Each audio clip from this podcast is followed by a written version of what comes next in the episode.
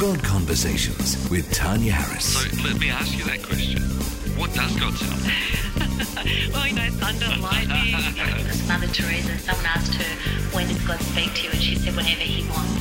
So essentially, the, the Bible is a, a, collection of God conversations, if you like. I had a vision of a car accident, and I'm sitting on the couch thinking, why have I just seen this? How could I know if God was speaking to me? How could I know that that dream or that thought was actually just me thinking about, oh, I just had some bad pizza? Jesus said we'd recognize his voice.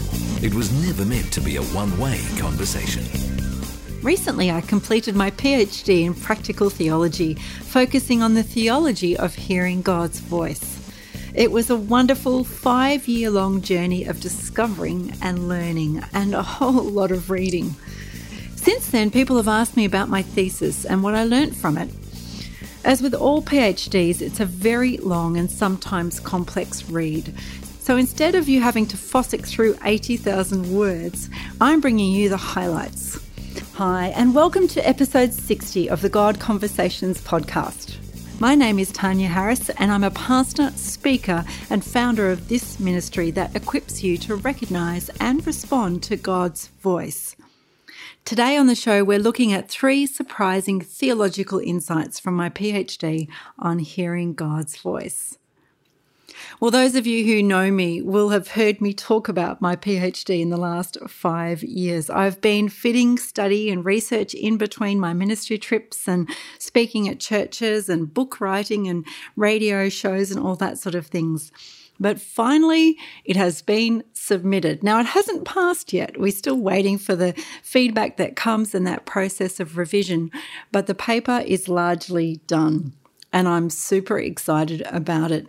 It was a wonderful journey, a, a, real journey of discovery and of answering a lot of questions, questions I had way back when I was 21 and I first started the journey of hearing from God. In fact, I can clearly remember the questions I had then, and I would typically go and ask people, and not everyone could give me the answer. And I've been answering those questions through my own experience, through listening to people on the God Conversations ministry journey, but now I had a chance to formally answer those questions in my PhD. And as I said, a number of people have been asking me, Oh, we'd love to read it. And I would say, You really want to read it? It's not that exciting. Academics can be very technical. So, what I thought I would do is to really try and summarize probably the three main things that came out of it. And some of those things are, are quite surprising. And I wanted to share them with you. But first of all, let me introduce you to the thesis itself. It belonged to the field of practical theology. In theology, there's lots of different branches. You can get systematic theology, historical theology. Trinitarian theology. There's a zillion different branches, but this branch particularly looks at how our theology works in practice, what it looks like on the ground it's very interested in application. So it's moving very much away from theory, that whole idea of academia in an ivory tower, and bringing it down on the ground. In fact, the methodology uses a theorist by the name of Jeff Astley, and he talks about ordinary theology. He says everyone is a theologian. Everyone has ideas about how God works, and the way that that's worked out is through their experience. They may not have been to seminary or to Bible college, they may not have studied a ministry degree, but they've got a theology, which just means the study of God. And the whole basis of the thesis is bringing the ordinary theology of normal everyday Christians who had heard God's voice and bringing that into dialogue with the work of theologians and theorists, and then comparing the differences and see, well, what can we learn from them? At a practical level, that involved doing a lot of one on one interviews. I think I interviewed up to 60 different people one on one, and then I did a whole number of focus groups. And then I sort of zoomed out and looked at three different churches, three different Pentecostal churches in my home city, and looked at what were the dynamics around those communities and, and how did they understand the hearing of God's voice? How did they practice it? What, did, what was their theology about it? And how was that communicated and understood? And then the results of all that were put into an 80,000 word paper. So, before I go into those three different things I learnt during the process, let me just define a few terms for you. in good academic fashion. The first one is the whole idea of hearing God's voice. That sounds a little bit obvious, but when we talk about hearing the voice of the Spirit for the purpose of this PhD, it was defined as the idea that you can receive new information, revelation from God. In fact, I use the phrase revelatory experiences a lot. And it's the idea that you can receive a message from God. It doesn't come from you. So it's quite different from uh, my cognitive ability to reflect on something that's already been established. I receive information instead that's spontaneous, it's immediate. It, it's seen to come from a supernatural God. And therefore, because it's revelation and it's new, it could involve information I don't know. It could involve information that relates to the future or something beyond the natural realm, something that I can't see. It comes from God. And in the churches that I studied are from the Pentecostal tradition. And the Pentecostal tradition is probably best defined by an understanding that God works today in the same ways that he worked in the early church. That when the Spirit was given, the same dynamics that we see, for example, in the book of Acts and in the, the rest of the New Testament can occur today. It may look slightly different because the context is different, but the Spirit is working in similar ways, working miracles and signs and wonders and speaking in the same way that he spoke to the early church. Now, this is different perhaps to some other Christian traditions. In fact, when you start to explore this a little bit more, you'll see that there's quite a few variations. Most Christian faith or, or, traditions believe in a revelatory God. We, we actually have that basis that God shows himself to his people. But there's going to be variation in how he does that in contemporary times. So I've just mentioned the Pentecostal tradition expects that God will speak in the same way as he speaks in the Bible. Others have a position where God doesn't speak that way anymore. He spoke that way in the first early years of the church, but once it was written in the Bible, he doesn't speak outside of the Bible anymore. Some people believe that. Others believe that God speaks now largely through things like sermons or Christian books or reflections on nature and he doesn't speak in dreams and visions or by his spirit in the same way as he spoke in the Bible. So that gives you a little bit of a background to see what we're working with. So let me take you through three surprising discoveries that stood out to me during the project. The first one was this. This area is hardly talked about in either the Protestant or the Pentecostal academic world. Can you believe that. In fact, when you start a research project like this, one of the first things you do is a literature review. And that means you read everything you possibly can on the topic across the traditions, across different cultures. You've got to search libraries and journals and books to find out what has already been said in order that you can take the conversation further. Now, there was some related material. For example, in the Pentecostal tradition, there's been quite a bit of work done on the gift of prophecy, which is when you hear God for another person. There's also been a lot of work on spiritual languages or the gift of tongues that comes when you're filled with the Spirit. There's also been a lot of work on spiritual languages or tongues as one of the gifts that's made possible when you're filled with the Holy Spirit. There's also been work in the area of hermeneutics, which is how our spirit experiences influence our reading of the Bible. But there's very little on the experience of hearing God's voice directly that everyone can access through the Spirit's outpouring from the day of Pentecost. Now, this was surprising to me because there was so little written in this area. In fact, I really struggled to find theologians that I could use in my project. It, it, probably took me three years before I found some theorists that I could use. And my background is the Protestant tradition. In fact, I go to a Pentecostal church, but it's it's now very much part of the Protestant tradition. And as I started to look into that, I realized that the Protestant tradition formed in the early 1500s through the work of the reformers, particularly people like Martin Luther and John Calvin. You may have heard those names before. But when those reformers came along, the church was in a very sorry state. It was very corrupt, it was greedy, it was hungry for power, and there were lots of wrong things that were being taught. You know, just when we read it back now, it's quite horrendous. There were often campaigns to raise money, for example, and if the peasants gave over their money, they were told that they would release their relatives from purgatory or they would get out of the torments of hell if they handed over their money. So the church was in a very sorry state.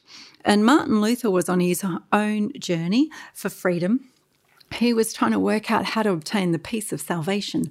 And he'd tried all the things he'd been taught. He, he tried to do all the practices of religion. He tried to, you know, go on a pilgrimage to Rome and pray the right amount and, and try to confess his sin and and he was just loaded up with so much uh, so much of a burden of his sin and he couldn't find freedom.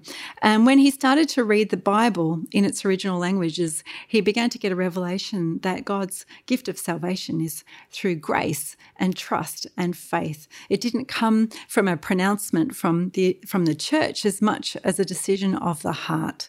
And so the reformation was born when he started to publish those ideas. But he faced a big problem and the problem was that the ideas of the church were different to Martin Luther's. And it began a bit of a showdown between who was right. Was a knowledge of the Bible the thing that made Martin Luther right? Or was it years of tradition of church teaching that made them right? And of course, the Catholic Church had other forms of evidence or ways of proving their position as well. And one of those ways was miracles. And so they had things like, you know, a statue of, of Mary with weeping with real tears. And they used the claim of spiritual experience to back up their position. As a result of that, the debate was about issues of justification and grace and faith. But underneath that debate was the bigger issue of how do we know who is right? And in response to that, Luther and others like him began to reject the voice of the Spirit and spiritual experiences and say, no, the only way that you can know truth is through studying the Bible. And so, what you often get in the Protestant tradition is a rejection of the Spirit speaking outside of the Bible. And the result of that is often in the Protestant academy that there's actually not a lot of work done in this area. Now, throughout history, there's been plenty of times where God has spoken in the church, and there's actually plenty of stories like that told through movements like the Anabaptists and the Quakers and the American Revivalists and Wesley and Whitefield and all these wonderful characters that have brought life to the church. But in the academy, there's a real neglect there. In the end, I found that the, the theology of our experience related more to the Catholic tradition, that the Catholic tradition has always believed in the Spirit speaking, and that the theorists that most suited our experience came from that tradition. So that was a big surprise for me. But then I began to reflect on why this neglect in the academy. Why this neglect amongst theologians? I first saw it as an undergraduate looking through the library. I remember having these questions, and I'd see two different groups of books. One was written by the theologians, and one was written by the practitioners. And the practitioners seemed to have all these great experiences, but they didn't have the theology to ground them. Where the theologians were the reverse. They didn't always have the experience, but they had the theory. And so, what I wanted to do was to bring those two aspects together. Our theology should work in practice. And sometimes we theorize about things that we haven't experienced. But I wanted to bring these two things together in the same way that the scriptures does because so much of the scriptures are based on the holy spirit speaking on revelation that comes from god. Even in First corinthians we read about this. Paul talks about the spirit revealing to us things that can't be known by human wisdom but in words of the spirit spiritual truths in spiritual words. So that was my first surprising insight the second insight was this what role hearing God's voice has in the new covenant and discipleship. I remember when I first started the God Conversations ministry, and someone said to me, they said, oh, isn't that a bit of a narrow area? Like, won't you run out of things to say? like, hearing God's voice is just one of many spiritual disciplines that we have. It's, it's kind of like one of the extras on the side. Well, the thing that I realized more and more clearly as I studied my, my work is that hearing from God is the central priority of the new covenant and finds its place most clearly within discipleship. So when Jesus said to his disciples, My people recognize my voice and they follow. He was describing the essence of what it means to be a Christian. And that when he left the earth and he poured out his spirit on all people, that the central part of the new covenant, when the Apostle Peter stood up to all of that crowd assembled that day, and he said these words This is what has been promised that when the Spirit's poured out, that young men and old men will have visions and dreams, and sons and daughters will prophesy. He was saying that now everyone can hear God's voice in the same way that the old covenant prophets could hear God's voice. This is the key distinctive of the entire new covenant. In fact, if you go back to the old covenant, you'll see that the way that God revealed himself to his people time and time again was through speaking.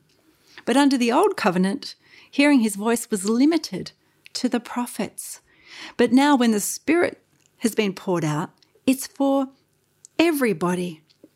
And that means that as a Christian, the way that I know God, the way that I grow, the way that I follow Jesus is first and foremost is to hear his ongoing voice, the voice of the Spirit, and then choose to follow. This is the way to know God. Now, you may be listening to this thinking, uh, but what about all the other spiritual disciplines? It's an important question because they're essential too. You can't know, for example, what God's voice sounds like if you don't know what God is like. And the way to know what God is like is to read the Bible and to learn from other people, listening to sermons, reading Christian books. We need to be in relationship with other people who also know God. Hearing from God apart from the scriptures doesn't undermine the scriptures. In fact, it reinforces their importance. It's the scriptures themselves that tell us about hearing from God. The scriptures are crucial because they point us to Jesus. As 2 Timothy chapter 2 verse 15 says, they make us wise for salvation in Christ. They're God breathed, useful for teaching, rebuking, correcting, and training in righteousness, 2 Timothy 3 verse 16 says. They are the true and reliable record of the gospel story. All our hearing from God is anchored in that story. In fact, there's an interesting scene that you may have read. It's in Luke chapter 24. It occurs just after Jesus' resurrection. And Jesus is walking along the road and he's talking with two disciples, and they're on the way to Emmaus. The, the, disciples themselves are confused about all the events that have taken place. And they have this conversation with Jesus. And he begins to explain, he says this that all the scriptures point to him in verse 27. The Bible points us to the living word, Jesus. So, reading the Bible and going to church are an essential part of the Christian life. It's not like hearing from the Spirit and obeying God cancels out the other. However, it does put things in perspective. For example, you can go to church every week of your life and remain a baby Christian. You can read your Bible from cover to cover a hundred times a year. You can recite the creeds and sing the songs. You could even do a PhD in practical theology and still not know God personally. Being a Christian at its core means to follow Jesus. The essence of what grows me as a Christian is fellowship. Listening to what Holy Spirit says, recognizing it, and responding to it. All of the other aspects of being a Christian are, are good, you know, going to church and, and even reading my Bible and, and praying. These are all good things. But the essence of what grows me as a Christian is fellowship, what the Spirit says, recognizing it and responding to it. Now, that has some significant implications for the church. If Jesus said in the Great Commission to go into all the world and preach the good news and make disciples, well, how do we do that? Well, the big difference is that as leaders and pastors, how we do that is we cooperate with what the Spirit's already doing. We help people to listen to the Spirit, we help them recognize it, and then we encourage them to follow. This makes disciples of Jesus rather than disciples of pastors. We facilitate that process. We allow people to draw closer to God. We wean them off ourselves. It makes the role of the church central, but it doesn't make the church replace Jesus. So when I think about discipling someone, I need to be asking these questions What is the Spirit saying to you? Why do you think it's God? And how can I help you follow? They're key questions of discipleship. It's not telling people what to do because we don't need to do that because they're following Jesus. They're not following us. And what that means is that our churches need to become places where those conversations are had in healthy and safe ways. That we begin to develop relationships that allow those kind of conversations because those kind of conversations require a level of vulnerability, don't they? When the Spirit speaks to me, He speaks about the issues of my heart. He speaks about my hopes and my dreams and my desires and my failures and my weaknesses. He speaks to transform me from the inside out. And therefore, as I do the journey of discipleship, I need others alongside of me to help me test those experiences to help me sort through the different voices I hear, and then to encourage me to follow so that I can be more like Jesus, so that I can participate in his mission, so that I can be a vehicle for what he's doing in the world. I'm going to share the last insight with you straight after the break.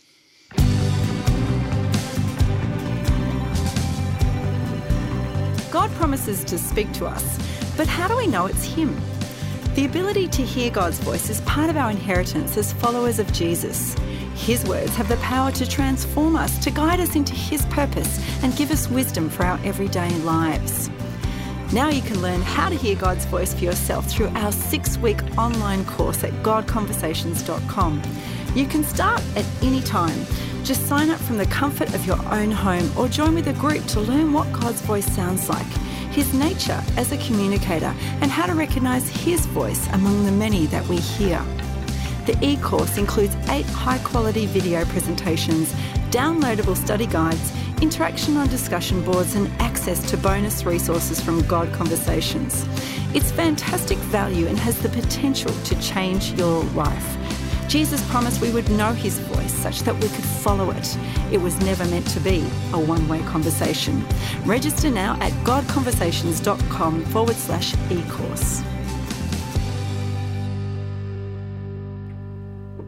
Welcome back to God Conversations with Tanya Harris. We're talking about three surprising theological insights from my PhD.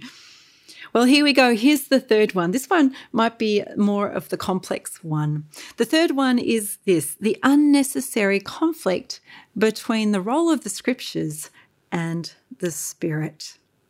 I first realized this conflict growing up in a church where we believed that God had stopped talking once the Bible was finished. We believe that God no longer spoke outside of the Bible. And the reason we did that was because of this conflict. It's an issue of authority. So if I claim God spoke to me, that's actually a claim to authority. I'm saying God's telling me to do something, so I need to do it. Well, the problem with that claim is that it puts authority of my experience on the same level as the authority of the Bible. And the position that my church took was that the Bible is unique, that there's nothing else like it, that it is authoritative, it is the foundation of Christianity. And if I start making claims of God saying other things, well, then I'm threatening the role of the Bible. It's an important concern because our scriptures were given to us because they carry the story of salvation history, the ultimate place of Jesus, the gospel. The scriptures have the answers to our questions about faith and truth. So, how do we reconcile this conflict? Well, the conflict is brought about by the question of where authority lies. I want to explain this point by starting from another position. When I first started teaching people about how we know if something is from God, the first thing I would say is we test it against the scriptures, don't we? We want to know that what we're hearing is consistent with what God has already said. But then I realized when we say that we test it against the scriptures, we don't really mean that. What we mean is we test it against the character and nature of God that's revealed for us in the scriptures. I know that because no one has come up to me and said, God told me to commit genocide, Deuteronomy 7. Or God told me to marry a prostitute, Hosea 1. Or God told me to divorce my marriage partner because they're from a different race than I am, Ezra chapter 10. That's not what we mean. What we mean is when we say test it against the scriptures, we're testing it against the character and nature of God, most fully seen in Jesus, the living word, because the word of the Spirit is consistent with the word that came down in the flesh the word of the Spirit is consistent with everything that Jesus said when he was on earth. But not only that, but everything he did. He embodied God's heart. He embodied God's character. When he healed the sick, that was a message from God. When he lifted up the poor, that was a message from God. When he welcomed the sinner, that was a message from God. So Jesus is the Word. And Jesus spoke the Word long before it was ever written down. the same thing is true in the Old Testament. The Spirit spoke the word before it was enshrined in the scriptures.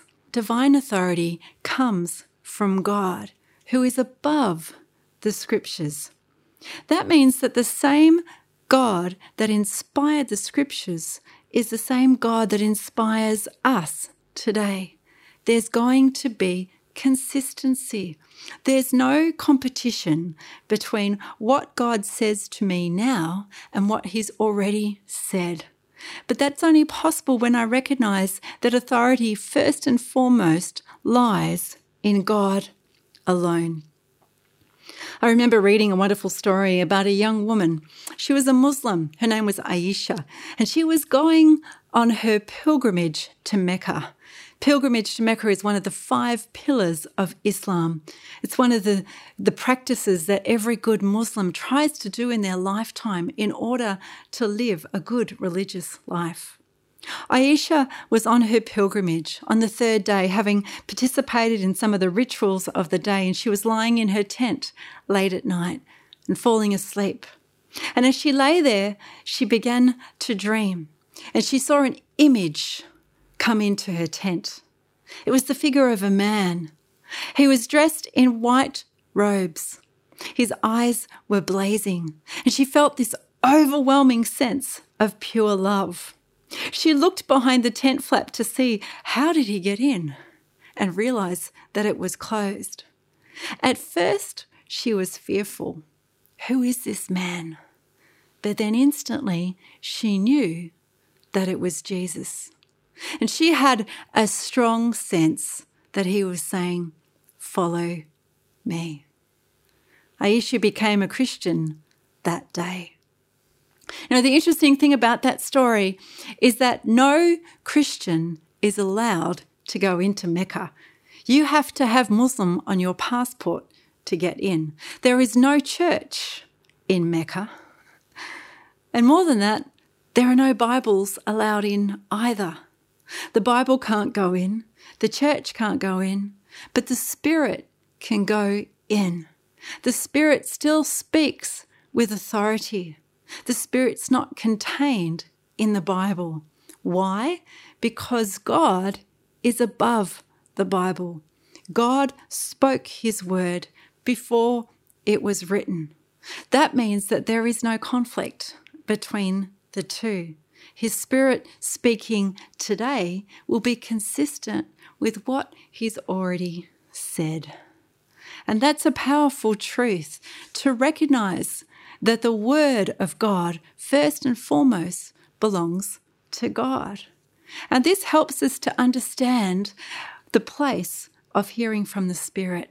And what it means is that we can still hear from the Spirit in the same way that the people in the Bible did. And there's no conflict with authority because it's going to be consistent. I'm still going to be able to hear from God in the same way. You may have heard something of that idea about Rhema and Logos this idea that there's two types of words. The Rhema is the spoken word, the Logos is the written word. Unfortunately, that system doesn't work because the word was always spoken. And in fact, in the first century early church, the Greco Roman world, the spoken word held a lot more authority than the written word. It was not a textual society, it was an oral society. Today, it doesn't work like that. So, today, if you want to know that something's authoritative, you get it in writing. When you, when you try to establish something in a court, you can't just say, oh, this person told me. They're going to ask you for the contract, for the signature, and make sure it's authentic and is it dated. We have a lot more authority in the written word today than the spoken, but it wasn't like that back in the first century. That means that every time you read the word word in the New Testament, it refers primarily to the spoken word that was first embodied in Jesus, the person of God, and then continued by the Holy Spirit. This understanding of God's word has some implications. What it means is that when I choose to follow Jesus, the way that I grow as a Christian is not limited by academic study of the Bible. The way that I grow as a Christian is by listening to the voice of a person. It's going to be consistent with what the scriptures say. But it means that even if I don't have the scriptures, if I'm in prison, if I'm in Mecca, if I'm an illiterate person in a little village in Africa and I can't read, I can still hear from God. I can still follow Jesus. I can still gain spiritual truths in spiritual words, the depths of God, because the Spirit has been given to all sons and daughters, young and old. Now, that doesn't mean that studying the Bible is not good. It's not important. And in fact, we love to study the truth of the Bible. It's going to enhance our relationship with God. But it also means that academic knowledge of the Bible is not what grows us up. In fact, when Jesus spoke to the Pharisees, the, the church leaders, the experts of the day, in John chapter 5, he said that you study the scriptures because by them you think that you know me. But you've never heard my voice. You've never seen me. You don't know me.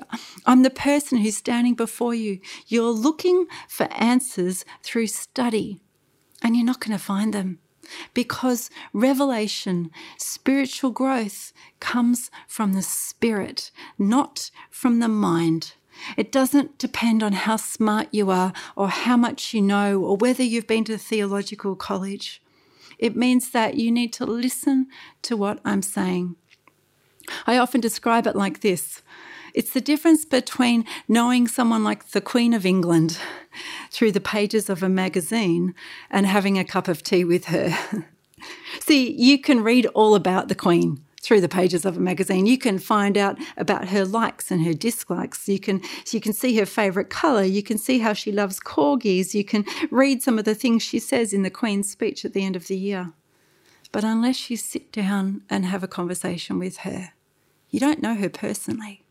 You know about her, but you don't know her. The difference is experiential knowledge compared to cerebral knowledge. Academics call it epistemology, how we know something is true. Now, there's an important caveat here.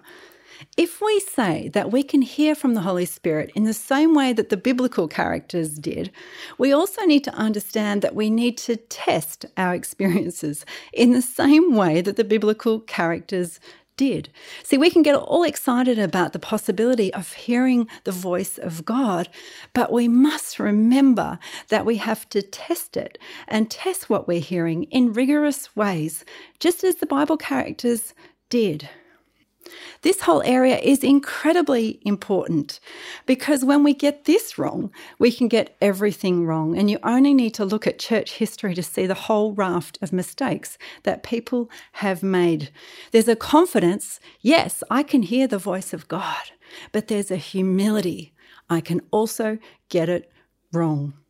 And now that's a whole other topic for another podcast. But it's important at this point to remember that we need to test everything we hear. Jesus said that we don't live by bread alone, but we live by every word that proceeds from the mouth of God. Jesus said that this word of God is living and active. The Spirit is speaking to each one of us, sons and daughters, young and old. He's speaking His word of truth to each one of our situations, taking from the foundation of the living Word of God, Jesus, and applying it to our lives. It's going to be consistent. The Word of God isn't divided. But that same authority of the living God that the disciples experienced, that they saw tangibly in the midst of their everyday lives, is available to us today. And there's no conflict with the Spirit and the Scriptures because the God above all inspired both. God inspired the people in the Bible. The scriptures give us a reliable witness to everything they said and everything they did, but that same spirit that inspired them continues to inspire us today. The Apostle Peter said that this Spirit has been poured out on all. This promise is for you and your children and for all who are afar off.